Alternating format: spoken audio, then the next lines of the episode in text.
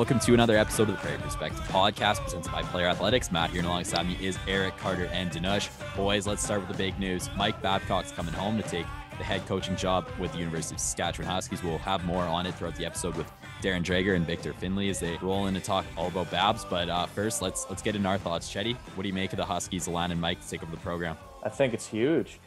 I think it's awesome. I think it's good for the program. I think he'll be able to bring in a ton of recruits, maybe outside the WHL, maybe get some OHL, some QMJHL guys, maybe even some stateside guys that want to come and play for him. I mean, his resume speaks for itself. He's a proven winner.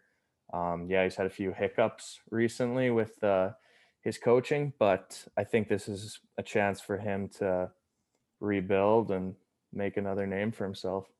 Eric, where are you at with it? Oh, I'm pretty fired up to be honest with you. I've never been so excited to come out and watch the Husky boys represent on the ice. I don't know. I'm just as fired up to see Babcock as I am to watch the games. I know big Screeks coach, maybe uh, in the running for coach of the year if it wasn't COVID. Picked a sick team this year. You never know. I could have been in the running for that resume position for the Huskies if uh, the league continued, but it chose Babcock. What can I say? Um, so I'm just fired up to watch how that guy operates the bench. That's what I'm fired up. The classic lean over, scout the situation, give it to the refs. You know what I mean? I, uh, I'm fired up. I just want to interrupt for a second. You talked about drafting the Saskatoon Screaming Eagles team. I believe earlier you had said that uh, you were only allowed one coach upon draft night, and you weren't that coach. So Hey, it's uh, a lot of behind the scenes that goes into it. I'm the guy scouting from the corners, and I send the big dogs in to say, "Hey, Eric said this guy was an elite athlete perfect for the Scrigs. I'm not the I'm not the guy in the dressing room making the calls, but I am the guy behind the scenes telling them who to plug.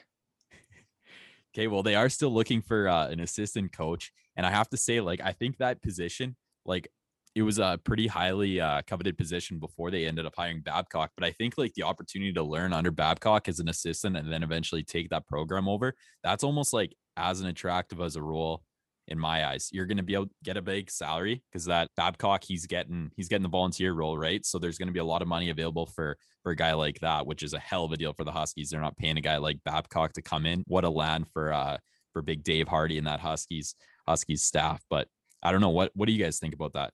I think it's big. Talked about the recruitment side of things earlier, and just like you get a guy that comes in at his uh, first year out of junior trying to play some competitive CIS hockey, and all of a sudden he's a third year and he's hit his stride, and now you're the head coach of that hockey team. I just think the talent that this team will have will be insane, and I think they're going to give like U of A a run for its money every season, like they have been for the past uh, while. But uh, I think Saskatchewan will be first place. Yeah, I second that. I think Sask is going to have a hell of a season this year. I mean, it's pretty hard not to show up to the rink and want to bust your balls, especially if Babcock's your coach. You know what I mean? If it was some typical guy who's been maybe doesn't have the resume, it's a little easier not to show up. But when you got and Babs, Eric behind like, the bench, shit, wow, everyone shows up for that guy.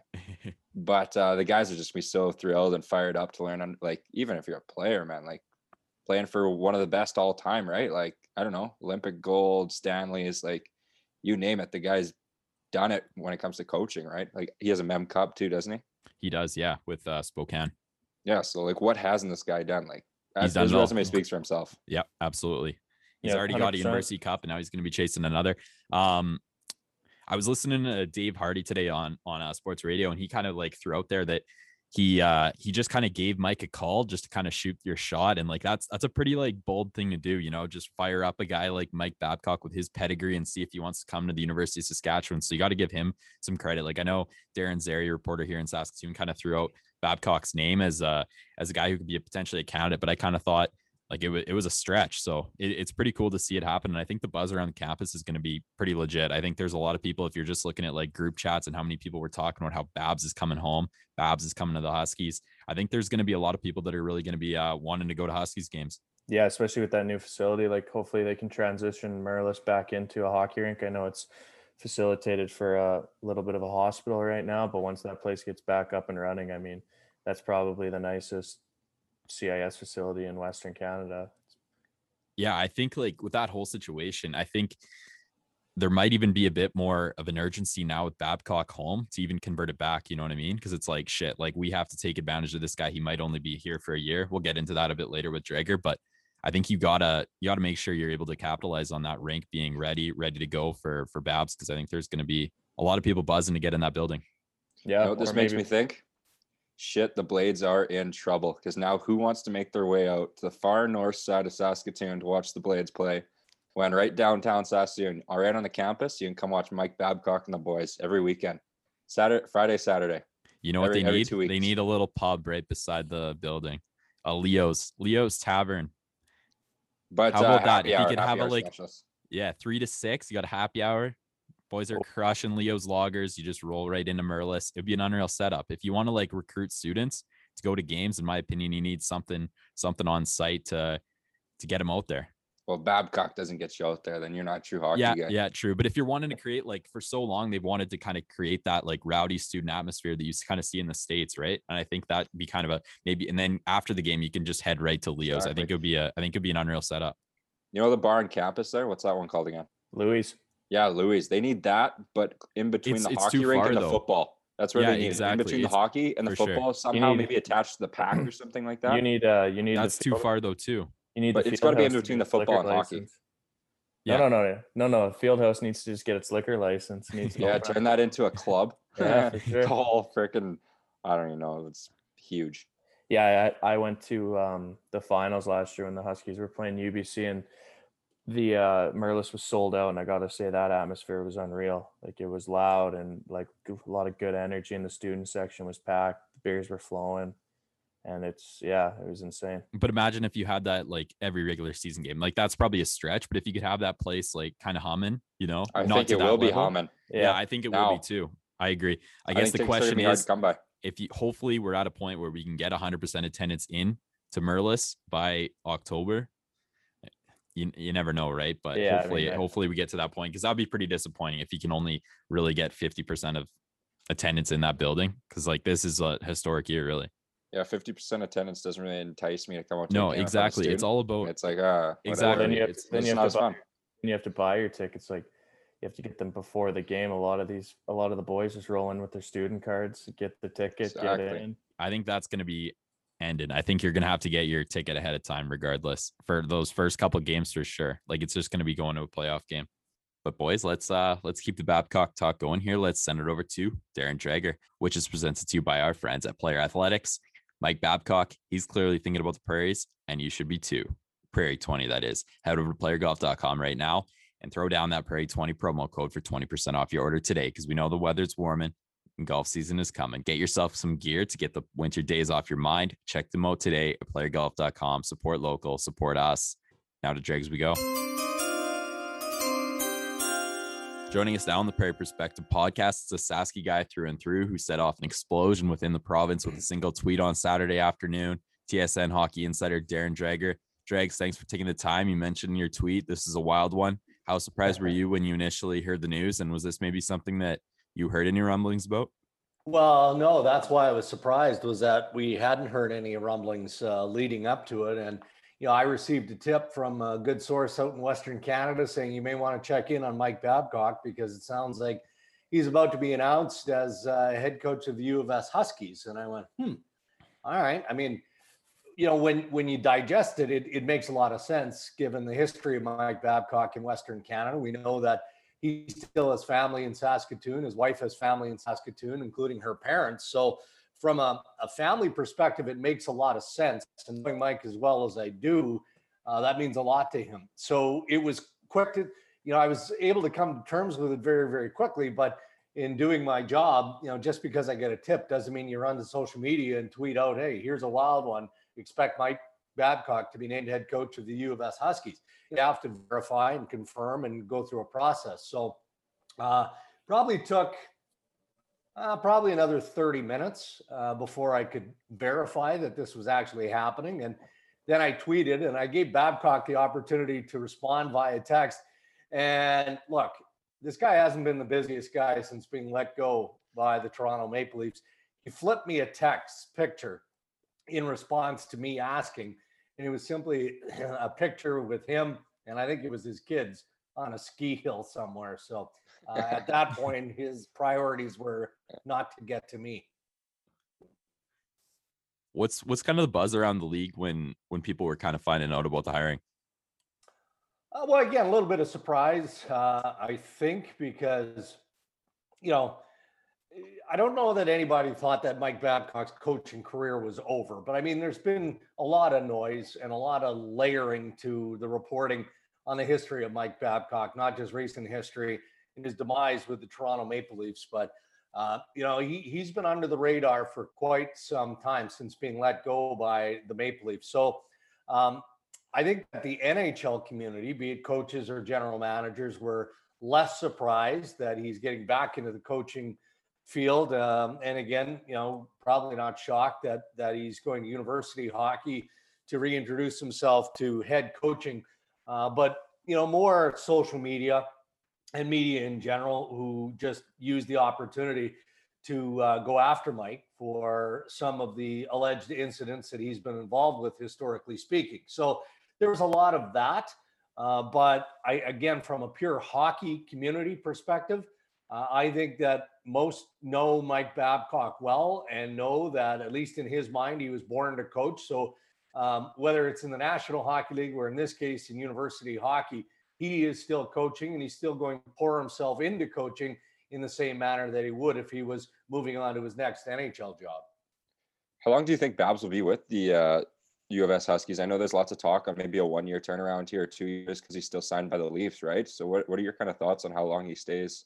Well, he told, yeah, he told me one year, uh, and and the University of Saskatchewan announced it was a two year commitment when they verified that he was joining the faculty. Um, you know his sole goal here is to give back a little bit and and there might be some who are listening to this podcast going yeah right you know babcock wanting to do others a favor.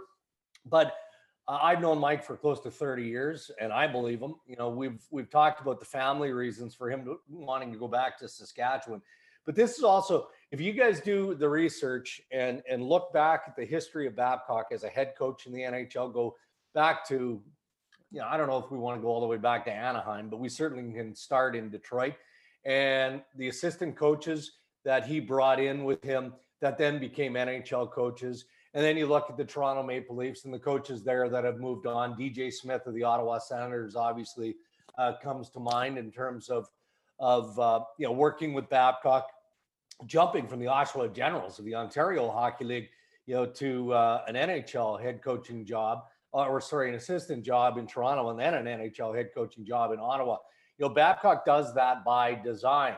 So to have the opportunity to get back on that bench uh, in Saskatoon and then mentor his successor, that appeals to him a lot. And I can tell you that the group there are going through a pretty exhaustive process here. Now, I think they've got their short list whittled down to probably now 10 names, I would say. Uh, and Babcock isn't heavily in, involved yet, but they'll get that list down to four or five names, and then Babcock will step in and he'll be part of the, the vetting and the interviewing process. And that individual will mentor. He'll be an associate coach or an assistant coach to Babcock with the Huskies. And then Babcock's plan at the end of next season is to walk away and perhaps consider whatever NHL interest might be available to him at that point.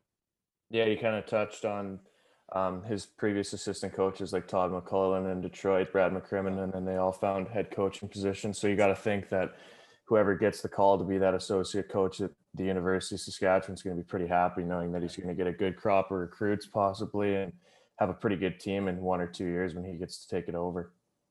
Yeah, I mean that's you know maybe and I, I don't know. I mean, I, I didn't pay much attention to uh, what was going on with the U of S, to be fair, other than I knew that Adolph was leaving, um, you know, a longtime coach for the Huskies. And I thought, well, okay, well, that's interesting. And a buddy of mine um, actually had some interest in, in uh, throwing his resume into the, the ring as well. I don't know if he ever did or not. But then all of a sudden, you know, news breaks on the weekend that Babcock is uh, taking over the coaching job. And all of a sudden, I have a few more buddies who are interested in uh, joining his staff, and I'm sure that Dave Hardy and the group there um, went from a considerable amount of interest because who's kidding who? I mean, this is a meaningful head coaching and, and coaching assignment from Babcock now to uh, a mentor. So I'm sure that the interest level peaked in a hurry as soon as the news broke because look, it is it's it's a great opportunity um, in a normal environment, regardless who the head coach is of the U of S Huskies. Now you've got a decorated international and successful NHL head coach in Mike Babcock, who's who's coming in as the head coach. You know, why wouldn't you want that one year experience, especially if it leads to you taking over the program after one year? So I uh, can't imagine that Dave Hardy and company have had any problems, you know, trying to uh, get interested people involved in the process. Yeah, it's kind of funny you mentioned Dave Hardy. I know he used to be the recruiter at Holy Cross High School where Mike Babcock went and he tried to get him to play football and he wouldn't bite, but now he gets the opportunity to bring him into the University of Saskatchewan. So I think he's got to be pretty happy with that. Yeah, and look, I, I look because of what you said. I know that they've been buddies for a long, long, long time, um, and and you know, based on what we talked about a little bit ago, you know, this this hiring wasn't a slam dunk, although Hardy and Company may describe it as that. You know, obviously, you know, again because of the noise that's been created by media, uh, particularly national media. Um, you know, there's going to be some blowback here, right? And and maybe there was, and I just didn't see it. I didn't pay attention to it on Twitter or social media in in general. Uh, but I give Dave Hardy and that group credit because they're looking beyond that and recognizing uh, the value in bringing uh, a teaching coach like Mike Babcock into the mix. I mean, you know, most of the players, if not every player that is going to play for Mike Babcock, play for the U of S Huskies um, comes from a long line of, of successful teams, right? And has probably played for a variety of different coaches. Um, so the one thing with Babcock is he's an excellent communicator, uh, but you know you you've got to be prepared. You've got to be prepared, and that's from the start of training camp coming into the season. If you've kind of half-assed your way through your off season and you've trained but you really haven't committed to training he's going to expose that pretty quickly and you know, he's not going to browbeat or or go after that player. He's just going to give another player an opportunity to take your job. I mean, that's that's just kind of the cycle of life at any level of hockey. So uh, it's going to be interesting to see how quickly these young players uh, adapt to his coaching style. But I'm sure that they played for some hard coaches in their history, so it's not going to be a huge adjustment. Dregs will just close with a quick couple rapid fires here friend of the show, Connor Olenek, he's reeling in a, uh, fantasy hockey league with the loss of Panarin. You got a quick hunch on how long he's out of the lineup for? You know what? Uh, I don't know, um, and you never know with these things because it's not an injury, right? Yeah. Let's let's hope sooner rather than later. And aside from the fantasy pools, uh, I'm more concerned with Artemi Panarin and his yeah. family. I mean, this is such scary stuff, right? And and you know, trying to separate fact from fiction in my job when it comes to things like this is is next uh, to impossible, especially when uh, you you involve uh, the Russians in a number of different ways, from the politics in Russia to the Russian Ice Hockey Federation. I mean, it goes on and on and on. So, what I know is that the New York Rangers have put no timeline on this. They're going to give Panarin all the time he needs to manage his affairs, both uh, in North America and in Russia, and make sure that he is mentally and physically healthy enough to return to the lineup. But I, I get the sense that he'll be back sooner than later. I just don't know what that means in days. Kind of sticking with the New York Rangers, we got Alexis Lafreniere being the first overall pick, and he's a bit of a slump thus far this season. Yeah. You think he's going to pick it up here towards the midway and um, second half of the season? I do uh, because you know I, I, I believe in the body of the work, and you know uh, he's proven internationally, you know, certainly in major junior hockey that, you know, he can be a star. But guys, this is just a, a slap in the face of those who, who wonder how easy it is for these top picks to step in in the National Hockey League and be impactful right from game one. That's that's just not how it works. I mean, I watched Tim Stützle, uh, you know, who's uh, who's starring with the Ottawa Senators, and I'm I'm amazed at how quickly he's picked up the NHL game. But again, keep in mind he played pro hockey playing in Germany before he was was drafted top five into the National Hockey League. Uh, and then I think of Jack Hughes, first pick overall last year with the New Jersey Devils, and you know people were ready to call him a bust. Um, you know, my son trained with Jack. I know that family very well. I watched Jack play countless times here uh, in the GTA. And I didn't know that he was destined to be a great NHL player. You can't know that when you're watching you know 12 13 14 15 year old players uh, but then i watched him play at the program the us national program uh, i watched him play at the men's world championship with Team USA, and I went, yeah, this kid's going to be good. And now you're seeing how good he is this year with the New Jersey Devils. It's just a completely different beast. I mean, you know, I talked a little bit about the training that Babcock has demand of the Huskies. Well, look, that's that applies in trying to make your way in the National Hockey League. And even though as a as a first pick overall, you feel like your training routine is as good as it needs to be, and you feel like you're working as hard as you physically possibly can. And then you see how the guys train to be NHL players, and you go, okay, hold on a moment. That's that's a little bit different. So Jack needed that experience, and I'm sure Alexis Lafreniere will go through the same thing. But I have no doubt he's going to be an impactful player. If not this year, then certainly next year or the year after. We just need to be a bit more patient. One close to home here. I know the Edmonton Oilers have been a bit of a talk lately, have been a bit of a wagon here lately. Um, do you think they finish in the top four in the North?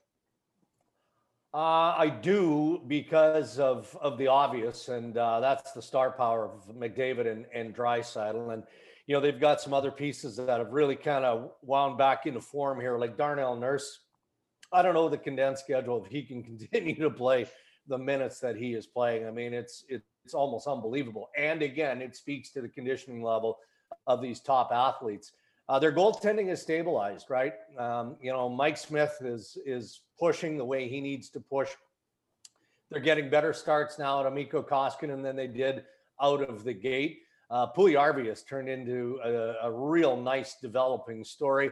So, of course, they need some other pieces to continue to do what they've been doing or be more consistent in doing what they're doing. But if if those pieces are able to do that, I also wouldn't. Uh, I, I I I wouldn't expect Kenny Holland not to try and do something to bolster that team. I don't know what that is because, like so many other clubs, they're up against the salary cap, but he always seems like he's in it in some way, shape, or form. So because of all of that, I could see them in the top four.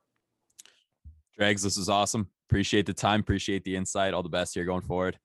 All right, guys. Well, I appreciate you getting up early to uh, deal with my schedule here in Eastern Canada. So uh, be well, and I look forward to joining you guys in the future.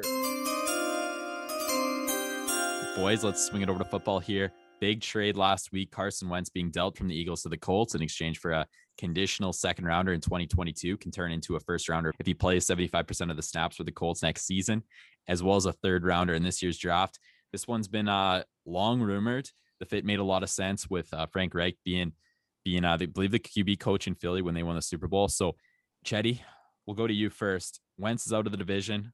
Jalen Hurts is officially the quarterback of the Eagles. What do you kind of make of uh, the Eagles' long-term prospects? And do you think this was kind of the right move to move on from Wentz right now?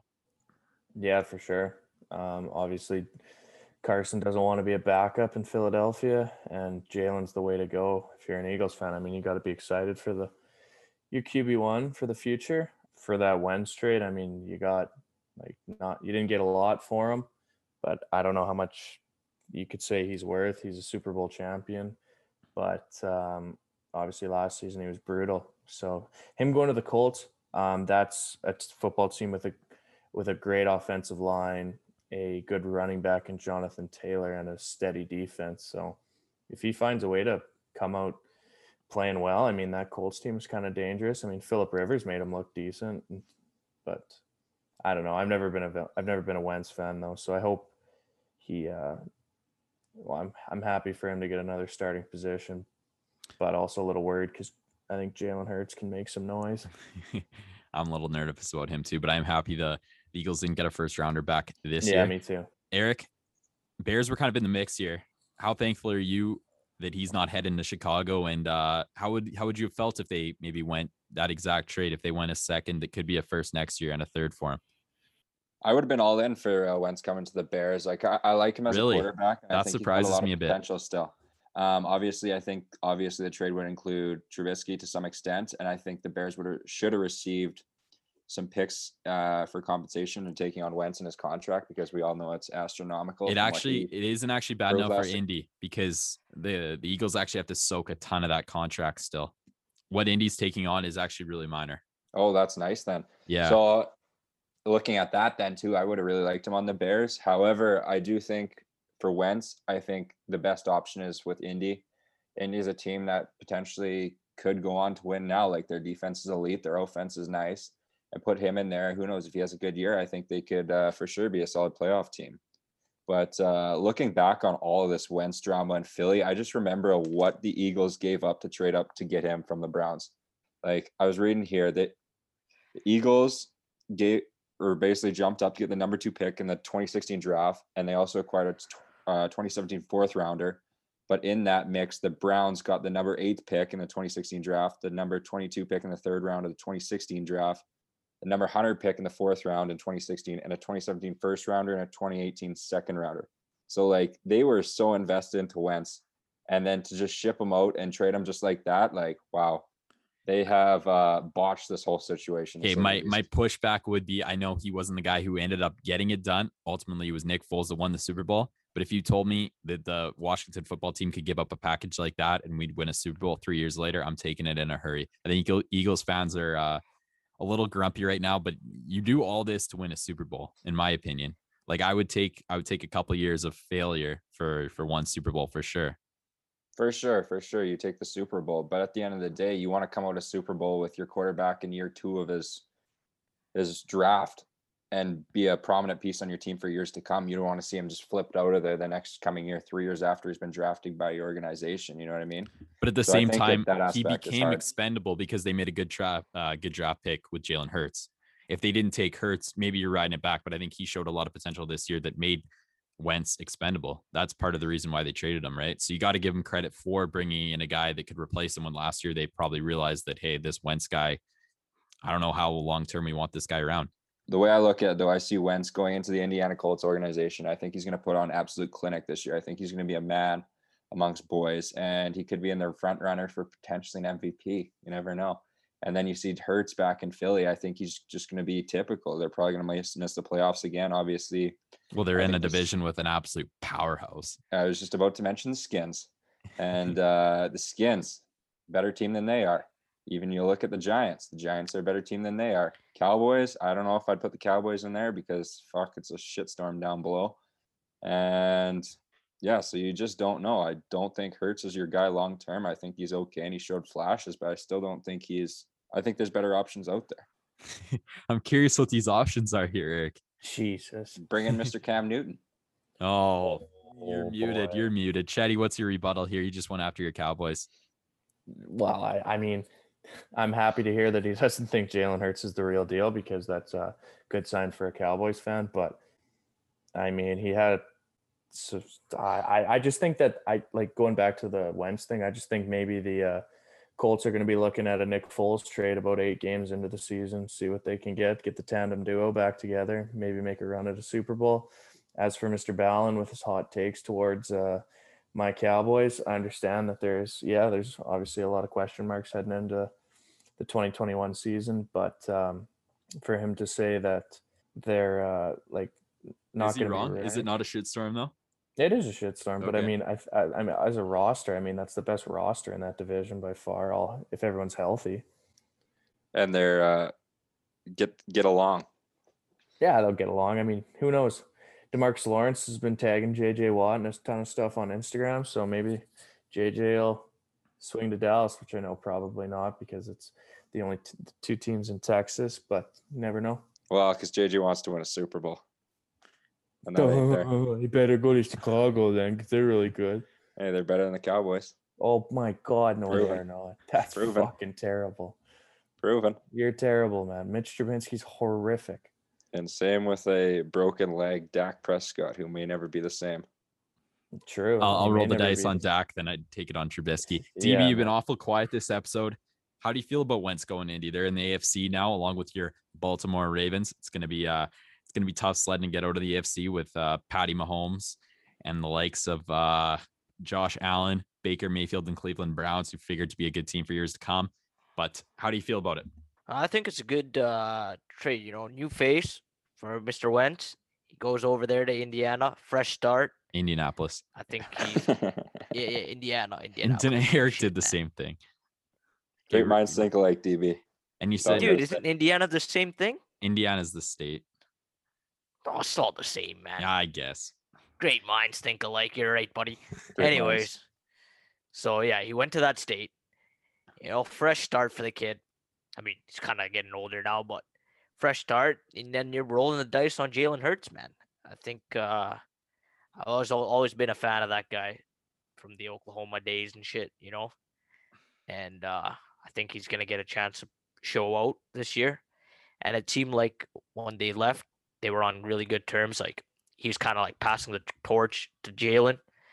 I think he even made an Instagram story or something like that. I saw. Oh, so that, that that meant they're on good terms. I do not think they're on good terms at all. I yeah, think Carson man. He was, was like, bitter you as know, hell. business is business, and then like Instagram says so. Yeah, I yeah, guess so. Hey? Business is business. Instagram then, news. uh, yeah, yeah, might be a little unreliable, but you know, you got to go with what you see. And uh, yeah, I don't know, man. I think it'll play out well for both teams. But uh, yeah, with Patty Mahomes over there, I don't know if it's gonna help the Colts uh, progress any further. But they might get to a second round game with uh, Baltimore or Cleveland or somebody. But Did you see that uh, Carson Wentz called up Michael Pittman and was like, "What's going on, brother? Can I get number eleven from you for the upcoming season?" Pittman says, "Nope, won't give it to him." wow, that's an interesting move for Pittman. I'm doing anything I can to get a couple extra looks from the new quarterback in town. Oh, that's the wide receiver one. So, well, I guess T- is Ty still Nah, relevant Pitt- over there? Pittman's their one, I'd say. Yeah, That's a typical wide receiver mentality right there, though. Carson probably could have chucked you some cash. you know. Oh, you bought the He's guy got he's got a lot of it. You know, I- you kind of be the new teammate. You welcome the guy in. It's a classic wide receiver move. We love to bash the wide receivers on this show. It's another prime example. Hey, speaking of uh, bashing people, did you guys see that Cam Newton video with like the the kid who high was attending schooler? his football camp? Yeah, that was crazy. oh hey? my god, the kid, the kid came out with an apology today. Oh, I Did sure you- hope he did. did you did you read it? It, it was just a bunch of like it's. It sounded like his like parents Yeah, like, wrote it. oh, I sure hope the parents made the kid like you're Oh. at Cam Newton's football camp and all you're doing is telling me he's broke and sucks. yeah, I love how he's like chirped him that he's a free agent. Like, Yeah, you're buddy, you're free in high school football. I've mm-hmm. won a Heisman. I've won a Natty. I've won. Yeah. We went to a Super Bowl. I've been the MVP. I'm worth a hundred million. Who are you? If I'm uh. Cam Newton and the guy was doing that, I'd be fucking pissed. Well, I mean, you can't really go at him too. No, you can't, The kid was like inside- 17. Yeah, I know. I loved his response though. I'm rich. that, that was fucking awesome. Yeah. oh man, that that made my day. I watched that. I usually don't watch stupid videos and TikToks and shit, but I watched that one. Oh my god, that was unreal. Cam mentioned he's rich, but anybody following Dhanush's picks the last two weeks are definitely not rich. Dhanush, you've been absolutely struggling out of the gate of this new segment. Two missed cuts for your guys here at Pebble and Riviera. You know, you got to make it up to the listeners. This segment's on the hot seat right now. Your picks are on the hot seat. We need you to we need you to bounce back this week. Who's gonna who's gonna be the pick that's gonna attempt to do that as we head to the WGC? this week, I gotta go take a guy that lives on the West Coast, but is playing really good golf. My guy, Patrick Cantlay. They used to call him Patrick Can't Miss back in college. Every week, he's in the top five, top eight, top ten. He's already got a win under the belt. And uh, unlike Finau, he knows how to close. He's pretty cold blooded. That's a that's a low blow at our boy Tony. yeah, no kidding. Uh, so uh, I'm gonna have to roll with him, man. He's been playing very well. Climbed, I think, into the top uh, ten into the Yeah, I world think he'd be a top ten player in the world right now. and uh, he's been a quality player for the last about like three, four years. And uh, yeah, it, I could see him racking up another win. Okay, so I'm curious here, DB. You said you said he's a guy from the West Coast, but they're heading out to Florida. So I'm curious what uh what the mentality, what the what the mindset is there for this one. Yeah, I could have went with the hometown guy, kind of, but just the way he's playing, man. Every week he looks like he's about to close the deal. These freaking Florida guys, man, you don't know hit and miss. JT's have some uh, family, family. Uh, Yeah, his grandpa is he is he going to be playing this week? yeah, he'll be playing. He played last week too, but I mean, I don't know. He's not playing very well. Uh, DJ, you can never bet against DJ, but I didn't want to take DJ Brooks. He already won. I think he's still partying a little bit. You know, I don't know if he's gonna. I think he's just gearing up for the mat. He's already got one non-major, so he's just gearing up for the Masters. And then as far as the poor Rick's not in the field, so Did he? Oh, he didn't even qualify. no, because he's out of top sixty. Oh, that's embarrassing. Poor Ricky. Yeah, Cantlay is uh plus 1800 $10 wager can win you 180. That's Dhanush's pick of the week. Chetty, I uh, hear that you've got a bit of a suggestion to throw in the hat too. Yeah, he's obviously the guy I'm going to go with. He's a favorite to he's one of the favorites to win the tournament, but I've always enjoyed watching him play golf is a guy by the name of Jon Rahm. That's who I got for this week. But uh, the thing I really liked was when Tony Finau was in the the playoff last week. Jon Rahm threw a mask on and was uh, walking behind him and tailed along. I was like, "Oh, that's a good friend right there. I'm going to take him next week." That's all it takes for me right there. yeah, th- those guys are really good friends because they live by each other and they play at the same course back home. So, yeah, they, they know each other quite well. DB, what was your big takeaway from Riviera last week? Obviously, it was Max Homa ultimately getting it done in the playoff after missing that three footer that he could have uh, knocked down for birdie there on 18 to win it, but he ends up taking down Finau in the playoff. You got to feel for Tony.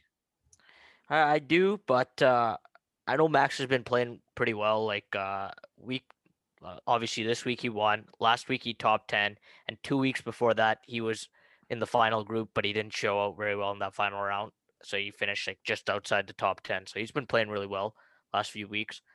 And uh, as far as tony goes man i think his time will come but just uh not this week. And like i don't know who tweeted it. Maybe graham DeLaet one of those golf guys maybe joel Dahmen.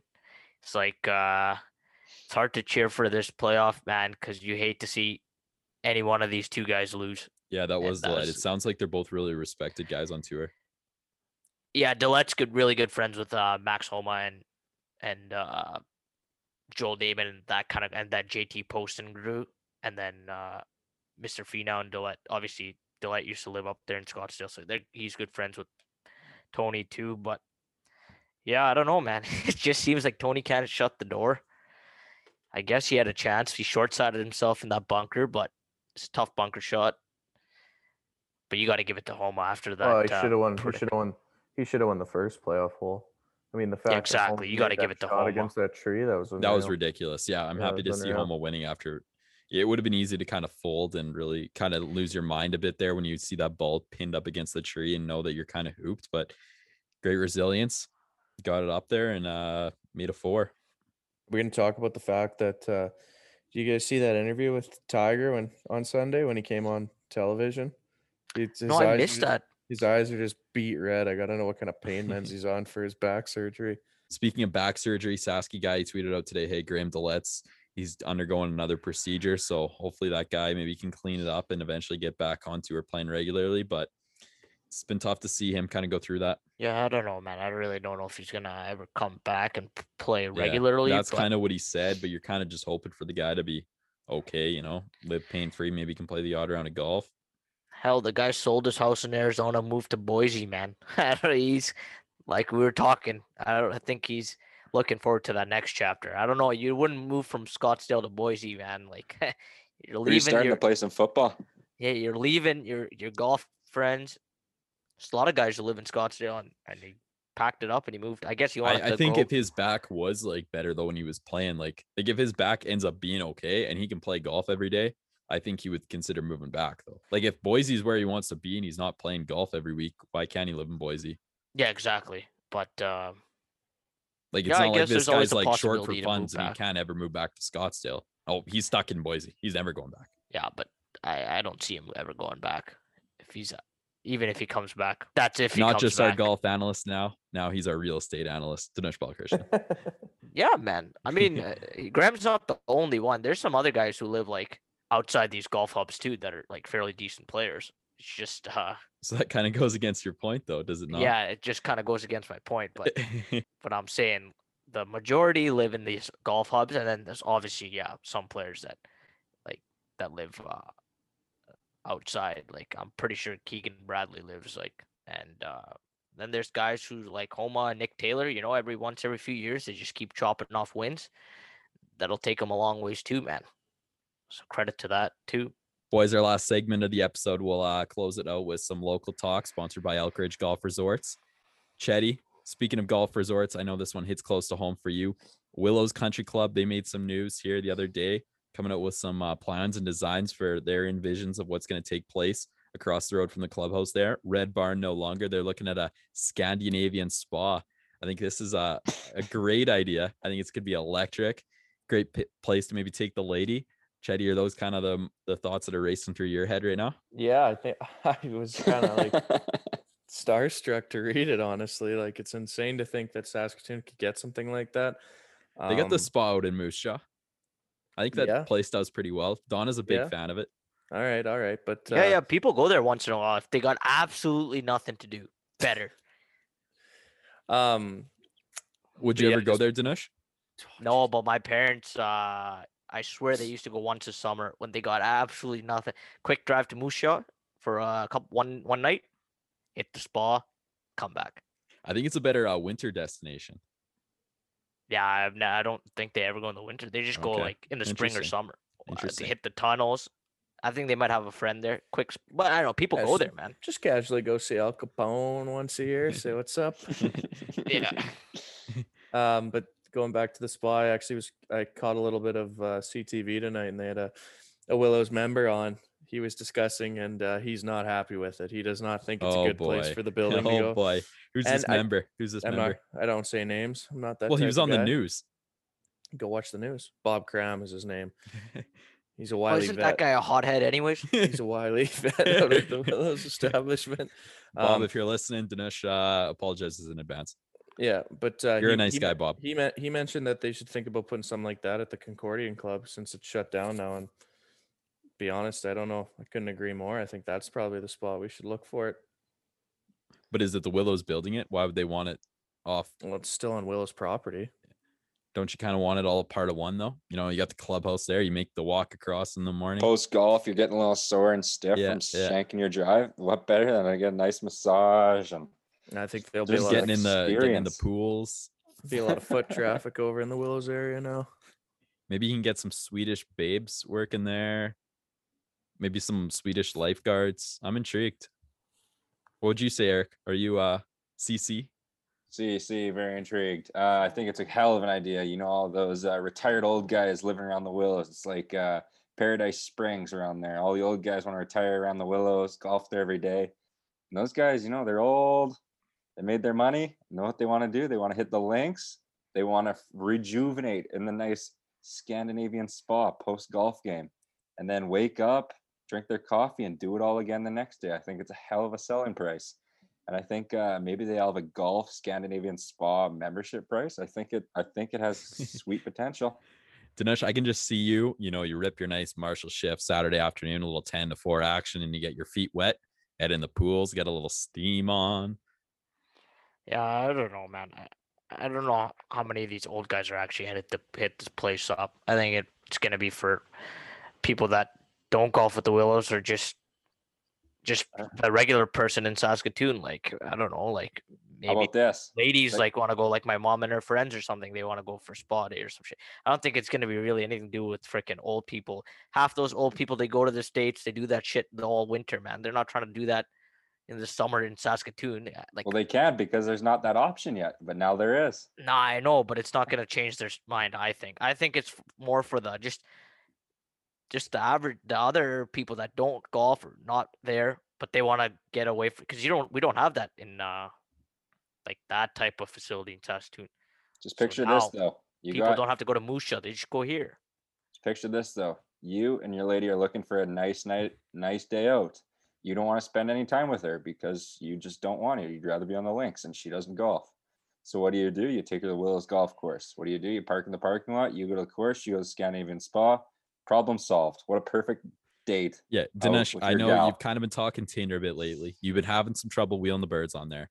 Just imagine throwing down the line. Hey, babe, want to hit the Scandinavian spa today? I mean, Dude, that's I electric. I haven't been on Tinder for a while, man. yeah, that, that tells me that it, you know, the lines weren't working. But if you had the Scandinavian spa here, you'd be on every day, every weekend. You know, you'd have a bit of a deal as a marshal there, maybe, maybe a little 50 off, a nice little massage. I think it, I think it's right up your alley, DB. Yeah, maybe I gotta after a big game. I think you're a bit like a glass half empty approach right now. You know, us three, we're we're all about it. We're optimists here. Yeah, I think you're a little salty. You're watching your Hornets lose. You know, you're going to be losing some money, and uh, maybe deep down, you know that you're going to be losing some money on a massage. Maybe they'll set up a gambling corner in the massage room so you could get a massage and gamble too. Like, Oh, dude, dude, they better have hot vilts in there. That'll bring in people. I don't know if VLTs and Scandinavian spas are kind of in the same uh, boat. Did you guys actually see that guy from roster? And I think he Yeah, won 1.4 milli. Uh, where was that? Was that Sports on Tap? yeah, sports on tap. Yeah. top. Could you imagine 1.4 milli? I would, uh, if I won that, I would actually buy that machine and frame it in my house. Like, that's that would actually be pretty sick. That, I'm buying the about that machine that, I want. I cashed out. I'm Yeah. buying the damn machine. you could just get a get a new one to replace it. I would think, right? You just pay for a new Vilt. Exactly. You pay to install the new one, and you buy that one. I think Yeah, it's exactly. And you, you, that's what I'm doing. If I ever cash on, well, no, I'm never playing Vilts. What a waste of money that is. But Okay, so so you win. That's the first thing you buy. Yeah, What's I'm the second thing you buy? Stocks, baby. Depends how much I win. Okay, no, you win 1.4 million. Uh, I don't think stocks are the first thing, second thing you buy. You're you're gonna invest some money there, but I think you're you're getting a little sendy here first. You know, I'm not saying huge. Oh yeah, I'll have a night out. I'll go on a ski trip or something like that. But I- Okay. Okay. I, don't need a new vehicle or. a- Actually, you know what I'd do? I'd buy a house. That's what I'd do. I'd buy myself my first house. It'd be pretty cool. I'll call it Mukasa Sukasa. All the boys can come chill and we can have a nice betting corner. Be sick. Maybe I'll put a Scandinavian spa in the back. Okay. Let's keep the uh, Babs talk coming here, boys. Let's send over to Victor Findlay. Joining us now on the Prairie Perspective podcast, the ultimate U Sports hockey insider. He's covered numerous university cups, including two national championships as the play by play voice for Sportsnet. Victor Findlay. Victor, thanks for taking the time. What was your initial reaction when you seen Dreg's tweet pop up in your timeline? Uh, you know, I guess a little surprise. Um, not totally shocked though, because I had I had heard some rumblings about this way back in December. Uh, although it didn't seem very legit at the time. Um, I, I was a bit surprised at the timing of it all. I think it's it's pretty crazy that uh, you know a guy like Mike Babcock would commit to uh, a school right now under the current circumstances where we don't even really know what a season next year looks like. Uh, you know, so kind of odd circumstances in that sense but uh, yeah I, I mean in terms of uh, and i've been thinking about this throughout the day in terms of acquisitions whether it's it's recruits or or hires for programs i would say this has to be the biggest in well over a decade. I mean you know i could think of a couple of guys that have, have come in in the past like dan lacosta goaltender who committed to unb with a, an nhl shutout on his record with the columbus blue jackets was a pretty big deal at the time um, but I yeah, I, I don't think anything really compares to this that's that's happened at least in the last decade or so. So big day for U Sports hockey to say the least. What's your initial prediction on what there will be for a season next year? I I honestly I don't have one. It's it's just too early to say for sure. Um, I mean, it, it was it, it was just something that changed on a day to day basis. Um, back in in April and May and and into June of last year too, right? When we weren't sure, you know, how long this would last and and how much of it would bleed over into the upcoming season. So yeah, I, I mean, really, honestly, guys, I, I don't know what to say about what next season might look might look like. I don't think anyone at U Sports knows what next season might look like either. So it's just a matter of waiting and. I think we'll, we'll probably get a better sense into the summer months in June and July as to where we stand on the case count. And and I mean you know it, it could be completely different with it you know in terms of what we see in the AUS compared to what we see in Canada West compared to what we see in Ontario right? Like we're seeing in junior hockey right now the QMJHL is going they've had a season going for a while. WHL is just getting off the ground with their season. The OHL I would say nowhere close to getting a season started right now. So uh, I, I wouldn't be surprised if something like that happens where the AUS is in a better position to get their season started next year than the OUA and Canada West is. But I mean, at this point, it's anyone's guess.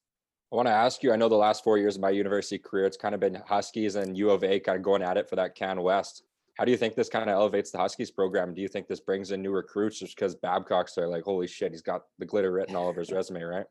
Well, I was talking with someone else about this today, um, another recruiter, and and we were kind of talking about, you know, what, does Mike Babcock actually bring to the table for Saskatchewan? Because it's not like this program is exactly, you know, in the dumpster right now. Like they, you know, they're one of the best programs already in, in university hockey, and you know, certainly right there with the Alberta Golden Bears. Um, so I, I would think one of the bigger impacts is certainly in terms of recruiting. But again, it's not like Saskatchewan's had problems, you know, bringing in high level hockey players, but they've traditionally done it with Saskatchewan guys that have played in the WHL. So it's a very specific recruit base in general for the University of Saskatchewan. So now that Dave Adolph's gone and, and Mike Babcock comes in, who knows? Maybe this is a guy from Ontario or, or looks to you know further west in, in you know British Columbia. Um, I, I, know when when Mike Babcock came in to coach the Lethbridge Pronghorns, the year they won the University Cup, I think it was '94, and it was a one and done kind of deal.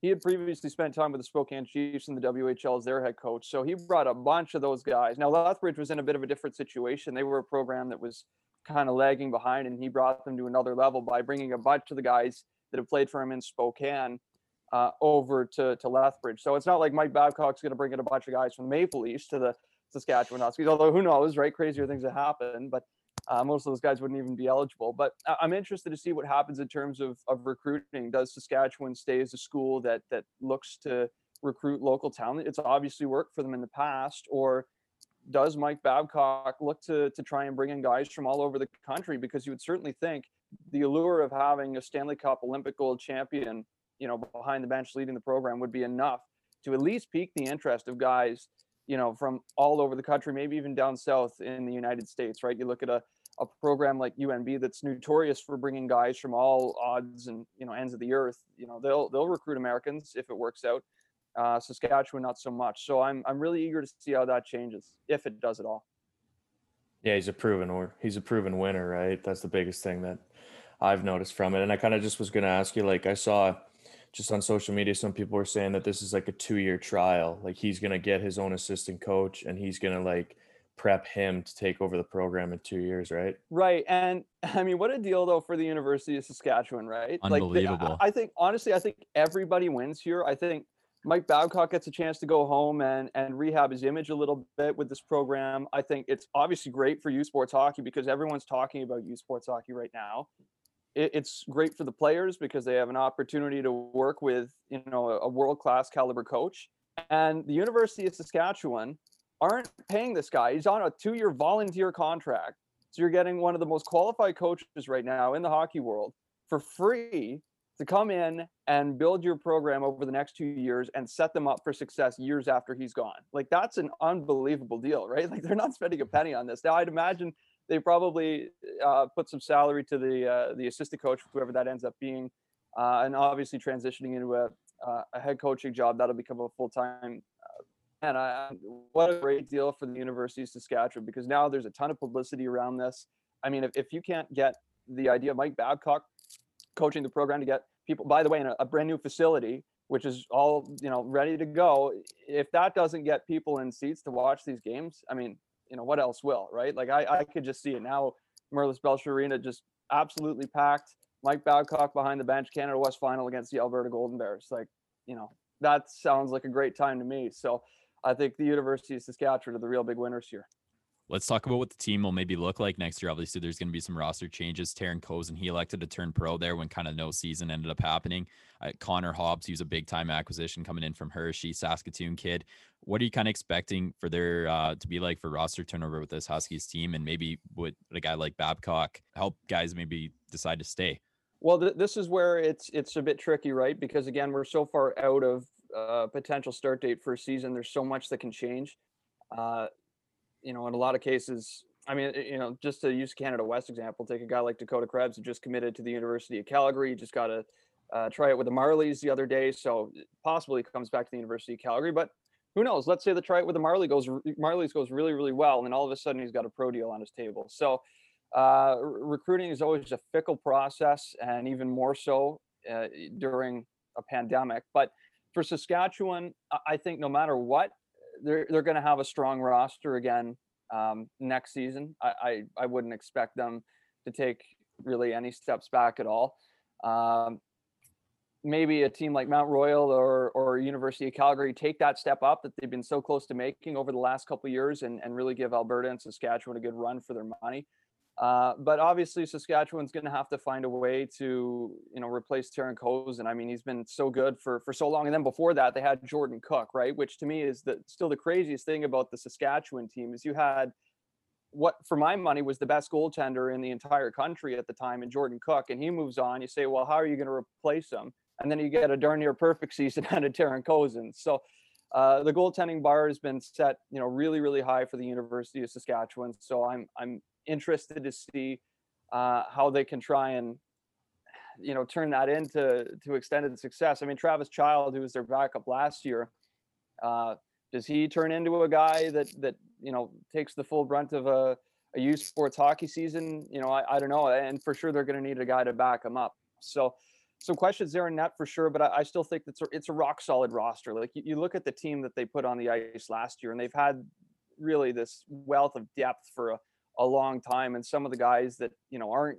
everyday players in the lineup, like Jordan Catch, who's playing like 14 games a year, like he's still a really solid player. He's going to play on a you know a lot of a good university hockey teams, but on a team like Saskatchewan, you know he's going to get shuffled down the lineup a little bit just because they're so top heavy with talent. So if they manage to get a lot of the guys back that that I think they will, uh, there's no doubt in my mind that that they'll still be a strong contender. It's just a matter of whether or not they can get it done in the big game, right? You, you look at this team and you know the uh, the runs they've had at University Cup without actually getting it done, right? One and six with the one national title coming back in uh, 1983. So that that'll be the big thing right here for for Mike Babcock is you've got a national championship caliber roster. Can they actually get it done in, in a tournament that, as you guys know, is so cutthroat, right? One game and you're out. you know, in the quarterfinals, like Saskatchewan found out the hard way uh, when they lost to Western at the last U Cup. Yeah, they were the only team that got eliminated, right? Technically, before well, no, no, no. The uh, the Guelph Gryphons lost to, to St. Mary's as well. So that was the day. The first day of the U Cup was the day that everything was going haywire here. Uh, and and I was on a bus halfway to North Bay with the Mississaugas. Got a call from Commissioner Dave Branch telling us to turn it around. We're, we're putting the season on pause, and I, I flew on St. Mary's and Guelph, and it's like nothing's wrong in, in Halifax. They're just you know cruising along like nothing's happening, and everyone's having a good time. And I thought, like, yeah, that's exactly how I would have expected it. U Sports is the cockroach of of hockey. You know, nuclear apocalypse. It'll be the last thing standing matter what. So you know when, when the U Cup had to, to call it quits and had to get real serious. Last I know lately we've seen uh, the WHL. Or go ahead, Major. Sorry, no, go ahead. Go ahead, Eric. Uh, was gonna say recently we've seen kind of the WHL adopt the bubble format, and then um, so are you kind of surprised that maybe U Sports hasn't tried to do something like that, even for a few games, or even try to do something in the summer? Uh, well, not really. Um, I mean, they've, they've got some exhibition games going right now in the Atlantic uh, University Conference, which doesn't surprise me. Obviously, the the uh, the Atlantic Maritime provinces are kind of in a bubble of their own right now. Uh, but uh, so much of this, guys, has to do with money and what are the universities willing to put into their athletic programs to, to make this happen and you know where it gets really complicated here is if well if we're going to bubble a men's hockey team or a men's hockey season within a conference then universities feel like they have to do that for all their sports. They'd have to bubble volleyball, they'd have to bubble basketball, uh, and as many sports as they can to try and make them work. That's that's just kind of the the equal policy that uh, that university sports in, in Canada has, and obviously then your your costs skyrocket at that point, and and it becomes very difficult um, in terms of trying to to make all those logistics work with with multiple sports and multiple leagues the, the closest thing I heard to a bubble was uh, some rumblings I heard back in May of last year about what McGill had going with the, the potential of an athletes village. And if anything, just having uh, all their athletes stay on campus and have access to their athletic facilities, be able to work out every day, be able to be on the ice every day, not necessarily playing regular season games, but maybe having Queens come in or you know Concordia, the other Montreal team, come in and and have like a, a small exhibition series. So I think if it if it works and it's not uh, too expensive for universities, they'd be interested in doing it. But unfortunately, the reality for the longest time and and still continues to be the biggest reality that we face in in terms of challenges with growing university sports as a whole in Canada is that the money from the top end of the universities does not see the athletic programs for whatever reason. And and you know, we talk a lot about the comparison between the NCAA and U Sports. Well, what's so different about university athletics in the states? You know, there's so much money running into it because for whatever reason, the high ups for universities in the states just see so much more value uh, I think specifically in football, but in all NCAA athletics than we see in Canada. And for whatever reason, you know, it, it's just been like that for the longest time. That that uh, the people that make the decisions and really swing the money around here, uh, universities in Canada, just don't seem to see don't seem to see the same value. Yeah, it's unfortunate when all the profs are taking all the money from a university and they can't even teach you. I, have I've run into a couple situations over my time. I mean, look, you run it if you're a university hockey player, if you're a university hockey coach, if you have anything to do with university hockey, you're going to run into one of those situations where it's like, what are we doing here? You know, and uh, the, the best example maybe I can I can use here to, to, to illustrate this is look at the facilities we have um, with with some of the university hockey programs. Like I come from Ryerson, where bar none, we have the best facility in Ontario, being Maple Leaf Gardens. Right, it's it's incredible. But then you know, uh, like York University playing on public ice at, at Canlan Ice Sports, and it, it's it like it's not even close, right? Like it, university hockey should not be played on you know like public ice. Like the, the, the York Lions are having to negotiate practice time between like public skates, right, under normal circumstances. So yeah, like that that's that's one of the massive differences between you know what we have in university hockey and what we have in junior hockey. Just the, the facilities and you know that's a university administration thing like if if the universities wanted to have you know state of the art hockey rinks state of the art basketball gymnasiums whatever it is like we we can make that happen but the money just isn't being filtered into those areas to make it a reality maybe another big difference between uh collegiate sports south of the border and north of the border is the television deal last year there was right. no home for the university cup on television in canada do you think Mike Babcock could be a bit of a needle mover? Like, I think that if I'm U Sports right now, I'm going to the networks and I'm pitching like, hey, this is probably the biggest in season storyline in the history of U Sports hockey. This could be something that could really move the needle in terms of ratings in the country.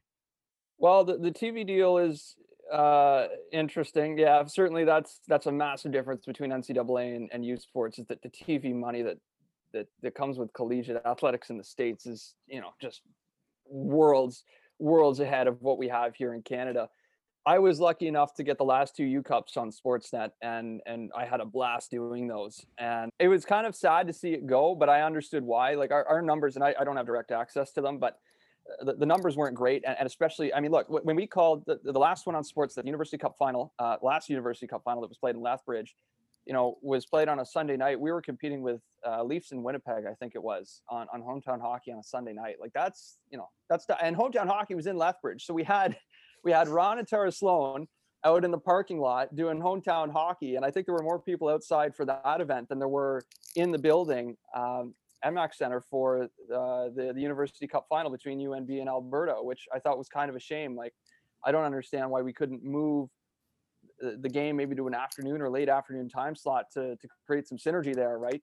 Um, but I, I think right now for for U Sports are going to have a really tough time getting back on on national TV, especially when uh, the big companies TSN and, and Sportsnet are if if they can't make money off of something, I don't think they have any interest in in taking those rights at the moment, uh, given the current economic landscape. So maybe, I mean, CBC's long been rumored. CBC just had the Vanier Cup, uh, which, which, is, uh, I mean, that, that's the biggest property U Sports has to sell is the Vanier Cup. And I know there's been lots of talk about uh, reuniting the Vanier Cup on Grey Cup weekend, and then maybe having TSN do that like they used to do with the, the Vanier Cup and the Grey Cup in in the same weekend, which uh, I think would be great to see that happen again. But yeah, in, in terms of university hockey, guys, I just think it's a really, really tough sell. I, I think U Sports would be better served right now to lean into live streaming and try and make that the best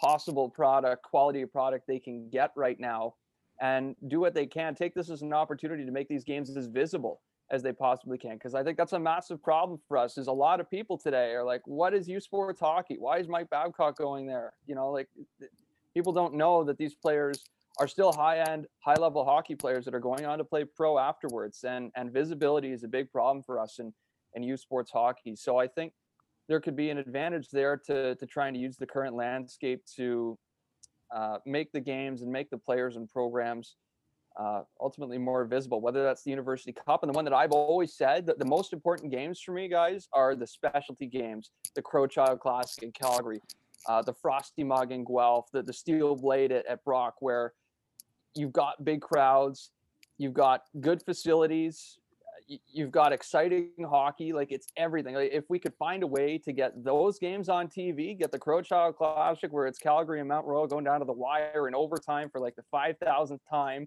with 10,000 university students going bananas in the stands, that's going to get some legitimate numbers. I, I really think like that's to me, those are the events we need to be pushing in terms of visibility. University Cup is great, but for me, the crown jewel of, of university hockey is the, the specialty events where where it's a full student crowd and and it's the full deal like we see at the Crowchild Classic and Frosty Mug, among others. We've heard about the Marner incident do you think there's any like hesitancy if you're a if you're a kid coming out of the WHL right now thinking maybe hey I don't really want to go through all all that aspect with Babcock? I can't speak for everyone, but I talked yeah. to players today about that. Uh, a couple of alum, a couple guys that are still on the team, uh, just to kind of read the pulse. Like how how do they actually feel right about this? Because I think it's a legitimate question to ask coming into this, given uh, you know what's come out about him in, in recent years. Without a doubt, the guys I've talked to are stoked like yeah. they're absolutely buzzed about having Mike Babcock come in and coach this program. So I haven't seen a whole lot of hesitancy yet in in regard to that. But here's my other thing too about this is Mike Babcock's got to be on his best behavior here, and he knows it. Like if it comes out right, and he goes to Saskatchewan, it comes out after like a year or so that that you know he's been you know too hard on these kids that he's pulling the same stuff that you know got him into trouble with Marner and all that stuff with Franzen like now he's done he's done. Like if you go to Saskatchewan and you blow that opportunity, like there's no way, there's no way this guy's gonna get back to the NHL if it goes sour at Saskatchewan. So he knows this. He's got to be on his best behavior there. I really think he will be because he wants to coach in the NHL again. There's there's still a lot here for Mike Babcock to lose. So that's why I think this is a good opportunity just for him himself to to rehab his image a little bit here to go and, and work with university hockey players and and uh, and kind of prove to everybody else that that you know he's changed a little bit and he's he's learned from those experiences. So I, I really think you know when this is all said and done that uh, that this this is going to be a positive experience for for everyone involved. And we're a better place to kind of rebuild your image exactly where it started, hey? Yeah, more or less. I mean, yeah, it's like I said, I think it's a win for everyone. I really do. Like I, I think for for the players, for Saskatchewan, and and for Mike Babcock, and and a lot of people are, are surprised about it today, and and I get that because it's not every day that you get a you know Olympic champion, Stanley Cup champion to just you know come in and take the reins of a university program. But when you really look into it deeper and you really unpack it, like it makes so much sense to me that I don't think it's really that surprising at all. Last one here for you. Did you hear any other names in the mix?